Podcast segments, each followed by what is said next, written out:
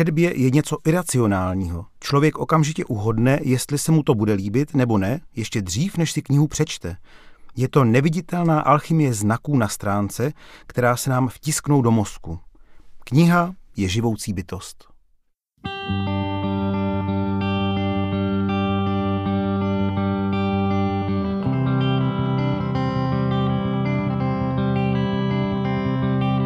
Krásný dobrý den, vítejte na palubě našeho podcastu Moje Argo na vlnách.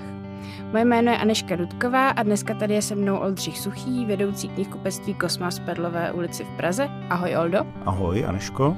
A Honza Schneider, který studuje filmovou vědu v Brně. Ahoj Honzo. Ahoj. Eh, oba je můžete znát z Instagramu, Oldu jako zaníceného knihkupce, Honzu jako já má recenze a oni tam pravidelně hodnotí svoje přečtené knihy. A dneska si budeme povídat hlavně o klubu nenapravitelných optimistů od francouzského spisovatele Žána Michela Genasi.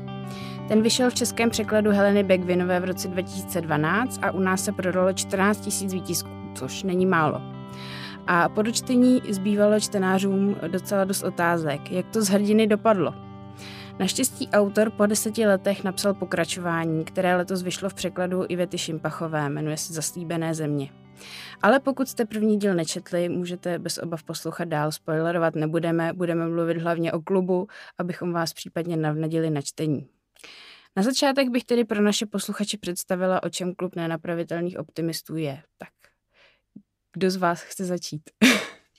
Mně připadá, že je v podstatě o všem, a je tak zvláštně rozprostřen mezi velké množství postav. Mě, já jsem totiž knihu si koupil, když vyšla, měl jsem ji těch nějakých deset let doma a četl jsem ji až vlastně letos poprvé a úplně mě překvapilo, jak je, až řeklo by se bohužel aktuální, co některých témat se týče, protože eh, některé z postav jsou imigranti do Francie, z Ruska a jejich zážitky konfrontaci s tím, co se teď děje za našimi hranicemi, tak je, bylo to porovnání prostě zvláštní. A my sledujeme jednu rodinu, která nemá úplně urovnané vztahy a pronikáme e, jako čtenář do životů různých lidí, kteří e, také ty životy neměli úplně lehké. A je to e, román, mně přišlo až jakoby bez hrdiny, ač se na jednoho vlastně velmi zaměřujeme, tak přesto si těžko člověk vybere jenom jednoho, koho bude, nebo o koho se bude zajímat. Hmm. A já bych ještě doplnila, že se to odehrává v 60. letech eh, ve Francii, eh, převážně tedy v Paříži, což je důležité, že je to ještě před rokem 68, takže se jedná o první vlnu migrantů, eh, kteří přicházejí tedy nejen z Ruska, ale i třeba z Polska, z Maďarska a z, také z Československa. No, no, no. no a Právě tihle imigranti se setkávají v šachovém klubu v jednom eh, baru, který se jmenuje Balto. A tam je potkává 12-letý Michel Marini a, a začnou, ho fasci, začnou ho fascinovat ti lidé, kteří tam hrají šachy. A občas eh, tam za nimi přijde i Jean-Paul Sartre nebo Kessel. A uh, on tedy uh, postupně proniká do toho jejich uh, do toho jejich života migrantů v Paříži eh, v 60. letech a postupně nám autory představuje jejich minulost.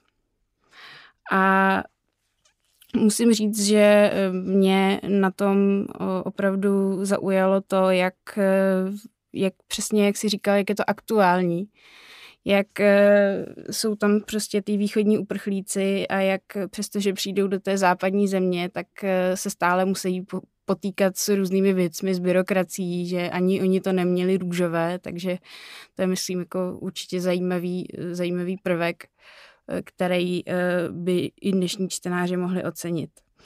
Eh, a co, co, co ty, Honzo, co tebe na té knižce zaujalo hodně? Tak mě asi nejvíc fascinovalo přece jenom to spojení té, té politiky, té kultury a samozřejmě nějaké historie, eh, byť teda se může promítat i do, do současnosti. A je to dost jako rozsáhlá a široká výpověď pro mě o, o Evropě, západní Evropě především, ale vlastně i ve vztahu k nějaké té východní Evropě. On i autor má velmi blízko vlastně třeba k Československu a podobně. Eh, takže je to jako dost rozsáhlá kronika, rodinná kronika, kronika právě těch imigrantů a, a samozřejmě je to teda v ně, něčem mě to připadalo vlastně velmi Uh, tak typické pro tu Francii těch 60. let, ty nepokoje. Máme tam de Gaulle, máme tam uh, potom samozřejmě narůstající vlastně krajně levicové uh, myšlenky a, a samozřejmě teda superhvězdu intelektuální Žána Paula Sartra, který je tam teda taková zvláštní postava. Takže to mě asi na tom vůbec samozřejmě bavilo nejvíce. Já mám rád, když se v knihách mluví o knihách a podobně. A prostě když to cítím tu, tu intelektuální část Paříže, i když ona je teda samozřejmě často i velmi drsná a chudá. Eh, ti eh, imigranti nežijou v dobrých podmínkách často a tak dále, nebo ne, nedělají práci, která by měla odpovídat jejich eh, vzdělanosti. Takže v tom mě asi ten román fascinoval vůbec nejvíce. Mm, to je dobře, že jsi zmínil to čtenářství, protože hlavní hrdina Michel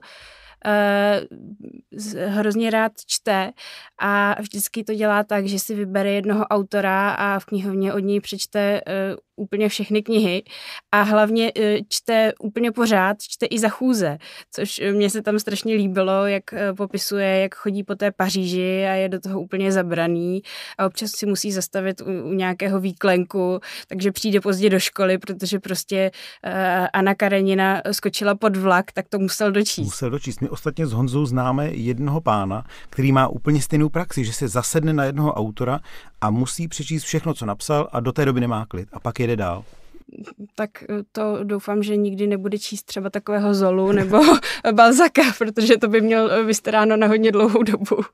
On i Dima by mu dal zabrat. A to už možná má i za sebou. Nebo i To myslím, má teprve v plánu, co, co ho znám. Nicméně ta zmiňovaná literárnost je v tom právě strašně úžasná. Vlastně to mě jako eh, zarytého knihomola na tom vždycky na těch knihách baví to setkávání eh, s knihami a čtenáři v knihách jako takových a to jejich nadšení a právě zrovna eh, Genasia umí krásné citáty o čtení a čtenářství. To se mi na tom, ostatně jedním z nich jsme začínali a to se mi na tom moc líbilo. A další z nich by si nám mohl třeba přečíst no, teď. Určitě, neboť jsem si připravil, tak třeba vemu jeden krátký. Romány, co nejsou trošku smutný, za moc nestojí. S tím já souzním. A tím si nám hezky nadhodil. Jmenuje se to Klub nenapravitelných optimistů. Tak je to veselá knížka, když jsou to optimisti, nebo je to naopak smutná knížka, aby aspoň trochu, za trochu stála? No, myslím, že maximálně je tam spíš trocha té melancholie, než že by byla smutná a veselá samozřejmě není. Ves... Ale, ale jsou tam veselé, veselé epizodky. Třeba, třeba Michel, jak jde po cestě a seznámí se se svojí přítelkyní tím, že uh, že srazí. se srazí hlavami, protože oba dva čtou za chůze. Ale spíš já právě vyhledávám, nebo tak, ale intuitivně spíš právě tu melancholii zdá se, mm. takže uh, takhle si mě taky knížka našla. Nějak to na mě působilo. A ony, ty, ty osudy těch lidí nejsou úplně uh, veselé, ale jsou ve skrze, řekl by se, reálné. Dokonce e, některá místa mě nutila zamýšlet se nad tím, že se podívám na internet a dohledám si, co z toho je čistá fikce a za některá z postav třeba z filmového průmyslu z Maďarska jsou reálné. Nicméně jako klasický oddalovač všeho, co jsem si umanul, jsem se na internet nepodíval. Ještě jsem to neskusil. No tak ono se to nabízí, když tam máme třeba toho Sartra. Právě. A autor sám osobně říká, že se zná se spousty imigrantů právě z, i z východních zemí. On, on je ročník 1950, takže by se dalo říci, že uh, Michel v 60. letech je uh, postava ve věku, ve kterém byl tehdy on. Navíc velkou roli hraje Alžírsko v knize a on se Genasia v Alžírsku uh, narodil. Hmm. Takže možná i to je ten důvod, proč se k tomu tak eh, upíná a řeší vlastně celou tam politickou eh, situaci a ty nepokoje. No, on se k válce v Alžírsku vrací i právě ve svých dalších románech, třeba v tom vysněném životě Ernesta G., což je autorova druhá kniha a vrací se k ní i v zaslíbených zemích, eh, tedy v pokračování klubu nenapravitelných optimistů. A musím říct, že umí tedy překvapit, protože obě knihy jsou poměrně rozsáhlé ale eh, není to nikdy ani chviličku nuda, protože vždycky si najde místo, kterým vás překvapí. Mě fascinuje třeba i, jak umí některou postavu opustit. Bez úplného, ani nestačíte skoro mrknout a ten, koho jste třeba 300 stránek znali, už tam najednou není. No je vlastně mm, paradoxní, že ten román je tak rozsáhlý, ale ta čtivost je, já teda to slovo fakt nemám rád, ale, ale tady se to vyplatí asi říct, že i když on spoje několik linií a, a má vlastně několik témat, kterým se věnuje, tak vždycky uh, to strašně jako pádí dopředu, mám pocit, ten román, že se nijak nezadrává. A třeba jak tady čteme ty citáty, tak uh, často taková ta literatura, kdy, kde těch citátů je hodně vlastně na tom založená, tak eh, člověk má strach, že to je tam jako vloženo tak násilně, ale tady to tak není, že oni vlastně ty postavy to říkají naprosto přirozeně tak mezi sebou a nepůsobí to nuceně, nepůsobí to ani jako kliše, nepůsobí to uh, jako nějak špatně nebo něco takového. Fakt to z toho nevystupuje z toho textu, že by si autor řekl, že teď budu uh, moudrý a podobně. Ne, že opravdu je to jako takový organický celek vlastně. Hmm. No, ona je ta kniha opravdu, opravdu dlouhá. Eh, tištěná má skoro 600 strán, já jsem poslouchala audioknihu a tam měla nějakých 20 hodin. A přesto že jsem se na začátku říkala, jako jestli to nebude moc dlouhé, jestli mě to bude bavit, tak uh, jsem si užívala opravdu každou minutu nemůžu říct každou stránku, když jsem to neměla v ruce, ale teďka mám, eh, teďka mám před sebou ty další knížky od autora, takže to už budou stránky. A máte třeba něco, co eh, se vám na, těch, na těch knihách úplně tolik nelíbilo? My jsme se s Honzou shodli, že máme trošku problém s chováním eh, hlavního hrdiny, nebo toho Michela, s ohledem na jeho věk. Jo, je to tak, on, jak je mu 12, tak on uh, samozřejmě prostě se pohybuje v prostředí, kde je potřeba být trošku rozumnější. Přece jenom jako potkávat se se Sartrem není nic, co ve 12 děláme úplně normálně. Takže on se chová velmi vyspěle, dospěle, až tak jako nepřirozeně. Eh, možná trochu a v kontrastu s tím potom má zase jako velmi dětské požadavky, třeba na dárky určitého typu, takže v tom je to takové jako trošku zvláštní. Nebojí se říct autodráha. je to tak, je to autodráha. A takže tam Ale byla to velmi auto... vymakaná autodráha. No to, to je pravda. A takže Sartre a autodráha jsou v takovém kontrastu. A takže to, to je jako určitě věc, která mě na tom přinejmenším trošku zarazila a, a celé je to vypravěčství, mně se třeba připadá, že v, že v tom druhém románu, eh, v tom ty zasle, zaslíbené země, v tom druhém díle, uh, už se to jako ustálí, že my jak známe ty postavy, tak vlastně ten vypravěč nemusí uh, být jako prostředek, ale už zažíváme úplně vyloženě jako jeho příběh. Což v tom prvním románu samozřejmě tím, že on spojuje několik linií, tak je potřeba, aby prostě spíš spojoval linie, než vyloženě žil úplně jako sám o sobě, což ale v tom druhém románu zatím mám pocit, jsem tak ve čtvrtině, že, že, že se to mění, což je teda pro mě dobře. Já jsem, já jsem nad tím taky přemýšlela, jestli na začátku ten Michel není až moc vyspělý na 12-letého eh, kluka a přišlo mi, že eh, i tím, jak ta knížka začíná, že začíná vlastně v roce 1980 a pak teprve se vrací do těch 60. let, že ten vypravěcký hlas toho Michela je prostě někdo, kdo se ohlíží za tou minulostí a proto nám třeba někdy přijde, že je vyspělý, protože si ten svůj příběh rámuje z té perspektivy Vidí toho dospěláka. Já jsem zase chviličku jenom zamýšlel nad tím, nad těmi jeho čtenářskými choutkami ale pak jsem se upamatoval na to, že jsme kdysi eh, s kolega a přáteli probírali, co jsme no, jako mladí četli my, když nám bylo tolik jako jemu. A dnes je, eh, že mládež čte úplně jiné typy knížek, než četli tehdy, eh, řeklo by se děti nebo ta mládež, protože ta se nebála číst klasiku nebo to, čemu dnes říkáme klasika a četli poměrně vysokou literaturu a zvládli to. A tak pak jsem si říkal, ono to vlastně není až tak daleko od té pravdy, protože opravdu tehdy děti byly schopné přečíst daleko zajímavější věci, než jsou toho třeba schopné teď. Ono je to možná i tím, že eh, taková literatura, jaká je dnes, tehdy nebyla. nebyla. Takže kdo chtěl číst, tak prostě četl, co bylo k mání. Já si to pamatuju z, z případů, z, pamatuju si to eh, na svém dětství, že eh, já jsem četla Eh, knížky od Astrid Lindgrenové, pak jsem přišla na Tolkiena, tam jsem byla ve čtvrté třídě a pak jednou o prázdninách jsem se nudila, přečetla jsem kde co, včetně nějakých detektivek Eda McBaina, to jsem chodila do páté hm. třídy, bylo mi deset a rozhodně to nebyla nějaká literatura pro děti, ale když prostě ten hlad po tom čtení je, tak člověk čte to, co je a když není po ruce nějaká knížka s blízkovými upíry, tak prostě čte toho Zolu. Je, je, je pravda, že teď nedávno jsem, no nedávno asi ne, ale v knihovně jsem vytáhl u nás eh, knížku a to byla, tady už jsme mluvili o tom Zolovi a to bylo čtení na dovolenou a byl to vlastně Zola mě jako hrozně fascinovalo, že Zola, myslím, to bylo Uštěstí dám, nebo jak se jmenuje ten, ten román, tak byl jako čtení na dovolenou. To vyšlo samozřejmě, já nevím eh, kdy, ale samozřejmě dávno už, eh, myslím, to české vydání tady v této edici a hrozně to fascinovalo, že tohle se bralo kdysi na dovolenou teda. Tak samozřejmě to bylo tou nabídkou, která byla omezená, ale, ale přišlo mi to docela vtipné tak máš eh, dvě možnosti, jak brát čtení na dovolenou. Za prvé, chceš si oddechnout od čtení a čteš něco nenáročného. A nebo naopak, teď máš konečně čas se ponořit do těch napínavých tlustých věcí. Já jsem si teď, minulý rok jsem si vzal na dovolenou Foucaultovo kivadlo, od Umberta Eka v tom krásném vydání. A, a, Zarga? ano, a Zarga a je pravda, že teda jako to se na tu pláž moc nehodilo. Já jsem, četlo se to blbě, to fakt roz, jako roz, už jak je to velký, tak to člověk drží tak jak si sotva a na tom lehátku to nebylo nic moc, takže je pravda, že do toho příště taky teda nejdu, si vezmu něco menšího. Teď bych měl úplně tematický citát a to se stalo opravdu náhodou, tak já bych si dovolil. Jsou knihy, které by měl mít člověk zakázáno číst příliš brzy. Měla by na nich být nálepka nečíst, dokud něco neprožijete.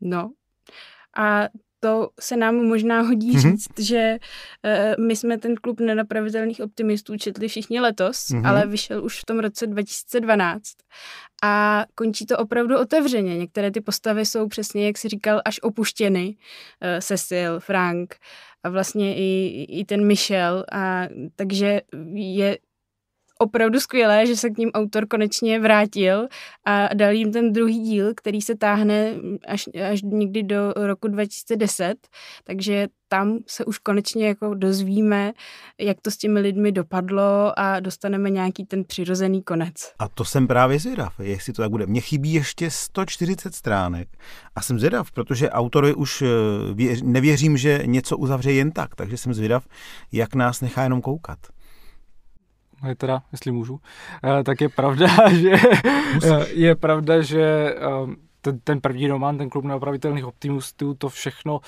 působí skutečně jako začátek a je pravda, že přečíst si to před 2010 to vyšlo poprvé? 12. 12. Tak bych byl hrozně, hrozně bych byl jako nešťastný z toho, že, že mi neodpověděli na tolik otázek, protože ono to je opravdu rozsáhlé a těch postav tam a tak dále, tak teď věřím, že už to opravdu směřuje k tomu, že, že to uzavře a že se teda dozvíme, co, co se s nimi stalo, protože samozřejmě to jsou všechno dramatické osudy, tam není nic, co by nebylo dramatické, tam nikdo nežije nudný život.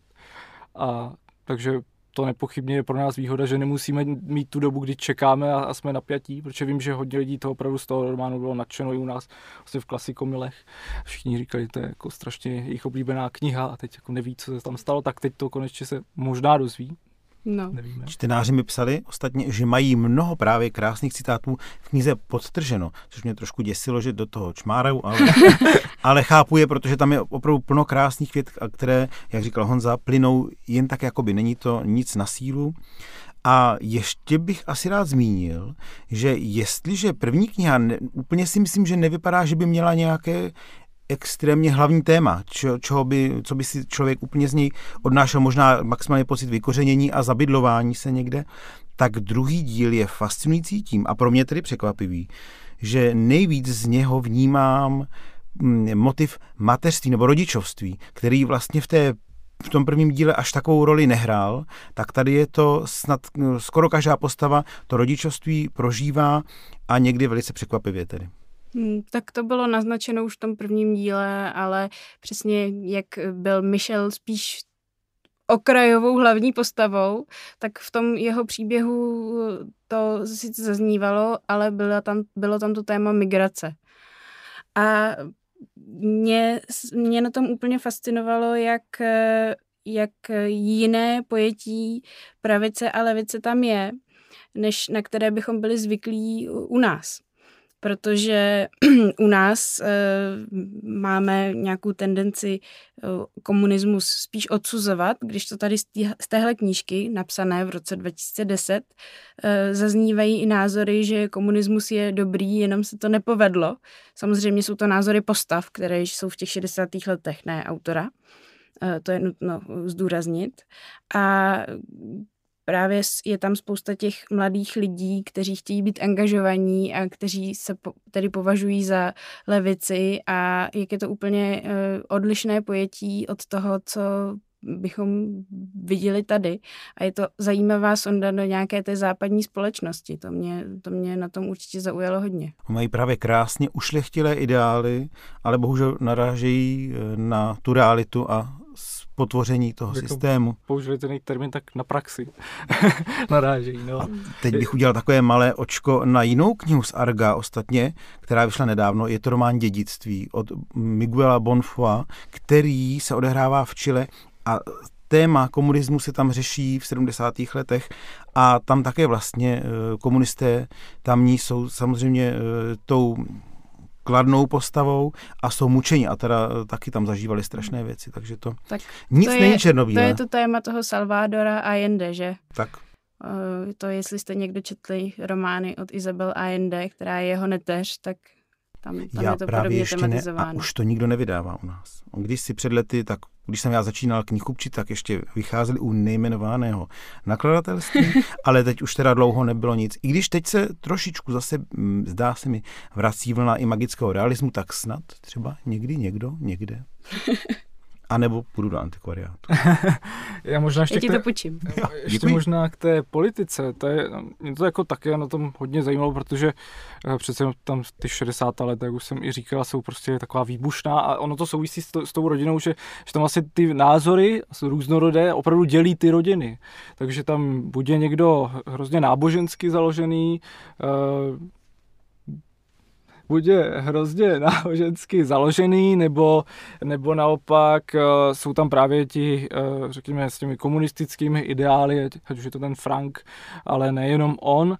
A opravdu je to taková ta sonda pro mě opravdu těch 60. let do té, do té Paříže, kdy mám pocit, že tam stojí ty barikády, tam tehdy to fakt vřelo a tak dále. A je to, je to určitě zajímavé pozorovat, protože je tam i ten československá postava jedna, která teda není zase tak výrazná, ale je tam a také má spojitost s politikou. Všichni jsou tam vlastně nějakým způsobem politicky, politicky angažovaní. Hmm, a ten to, poli- to je důležité říct, že spousta těch uh, migrantů byli třeba i nějak uh, angažovaní původně v tom režimu režimu, že byli třeba i e, členové strany e, nebo nějací herci, kteří e, byli oficiálně prorežimní, nebo naopak je tam dokonce je tam i jeden tajný agent od ruské, ruské služby, který také musel emigrovat, nebo letec. Takže jsou to všichni lidé, kteří museli utéct, protože se pak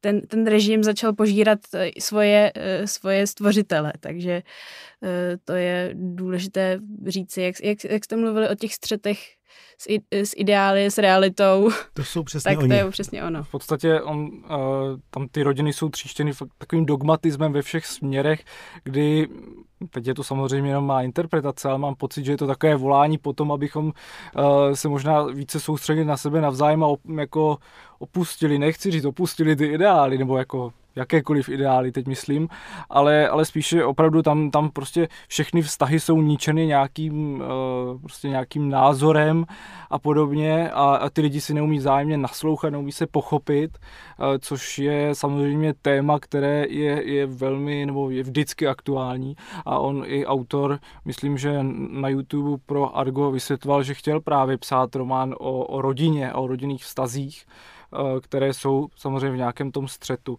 Takže to je určitě, určitě zajímavé. Hmm.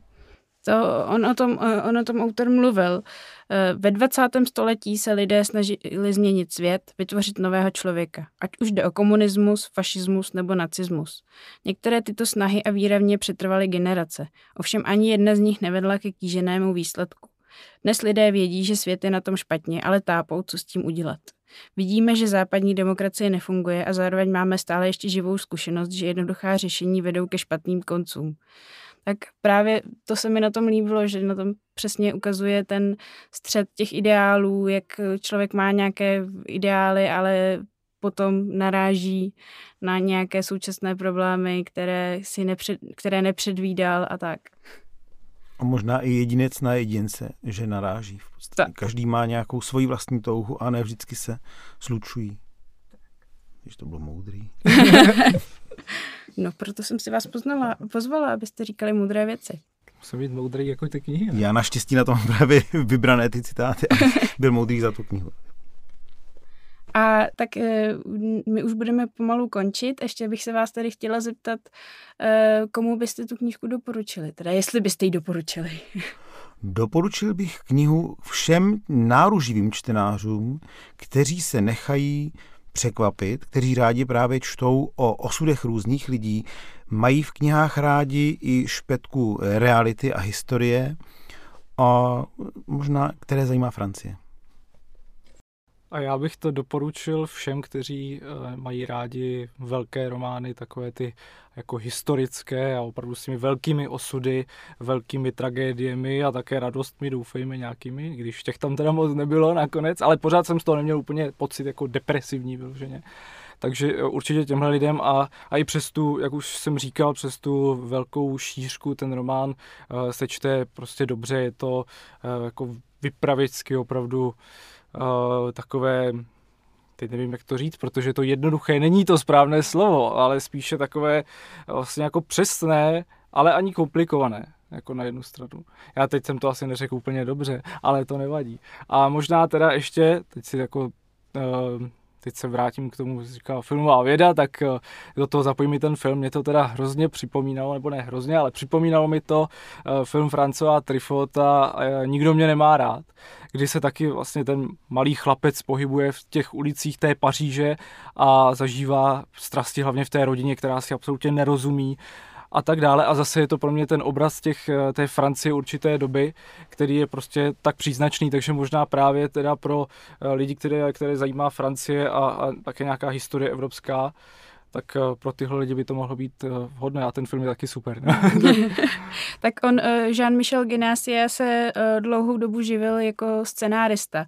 On vystudoval práva a asi tři roky pracoval jako advokát a pak se začal živit psaním, ale psal scénáře k filmům a několika eh, divadelním hrám. A právě klub nenapravitelných optimistů je až na jednu jeho detektivku takový jeho uh, debit, který přišel až v jeho 60 letech, že ho začal psát, protože zjistil, že má nějaký, nějaké materiály, které se do filmu nehodí. Ale přeci jenom nějaká ta desítky let dlouhá praxe psaní scénářů se tam projevila, tak možná, možná i, to, i ta spojitost eh, v tom není náhodná. A ostatně on má i nakoukáno, je vidět, protože naše postavy také chodí do kina na zajímavé filmy. Často rádi, nakouk dostaneme se i do promítací kabiny přímo. Je pravda, že to jim závidím, tam mají takové možnosti vidět tolik, tolik filmů, co, co dneska už v kině vidět je, je to výjimečná situace. Tak... To mi vlastně připomíná, že ta kniha je právě velice autentická, že mám skoro z ní i pocit, jako kdyby ji opravdu napsal v těch 60. letech nebo třeba o, dvě, o dva roky později, v roku 72. A jako kdyby si to opravdu prožil, přestože no. říká, že tedy Michel Michel, nikoli Jean Michel, e, není autobiografická postava, tak opravdu to působí jako zpětné vyprávění něčeho, co prožil a to je podle mě i to, co vzbuzuje tu lehkost.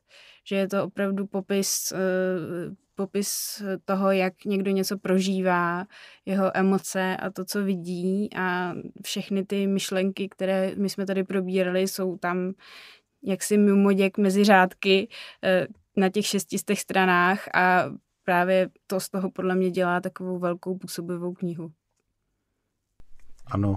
Já bych řekl, že dobrý. Možná teda ještě poslední věc úplně, že právě to je dobrá poznámka, že to je filmový scénárista původně, protože je pravda, že ono je to složeno skutečně z různých takových obrazů a tak a možná ty jsi to vystřela úplně přesně, v čem spočívá ten styl, ne v jednoduchosti, jak jsem to špatně nazval, ale v takové právě Eh, dost jasné obrazotvornosti, takže vlastně je dost určitá ta kniha a tak dále.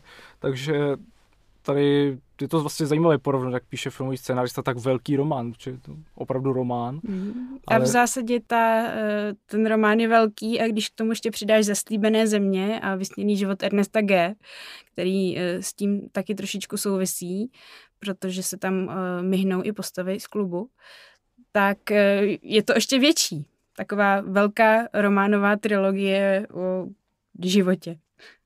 Jeho veledílo. Oldo, máš pro nás ještě na závěr nějaký pěkný citát? Myslím, že je, mám a myslím, že je nejlepší i na ten uh, závěr, protože s tím se shodnou všichni naši posluchači. čím víc čtu, tím jsem zoufalejší z toho, co nepřečtu. no, tak v tom případě je to tedy ideální citát nakonec. My budeme končit, abychom vám neubírali dále čas na čtení. Já děkuji Oldovi Suchému i Honzovi Schneiderovi za to, že dneska přišli a probrali se mnou klub nenapravitelných optimistů od Žána Michela Genasi. A děkuji všem, kteří jste si nás poslechli až sem. My děkujeme My také děkujeme. a přejeme vám krásné dny a čtěte, čtěte klub nenapravitelných optimistů a zaslíbené země. Je to tak. A čtěte.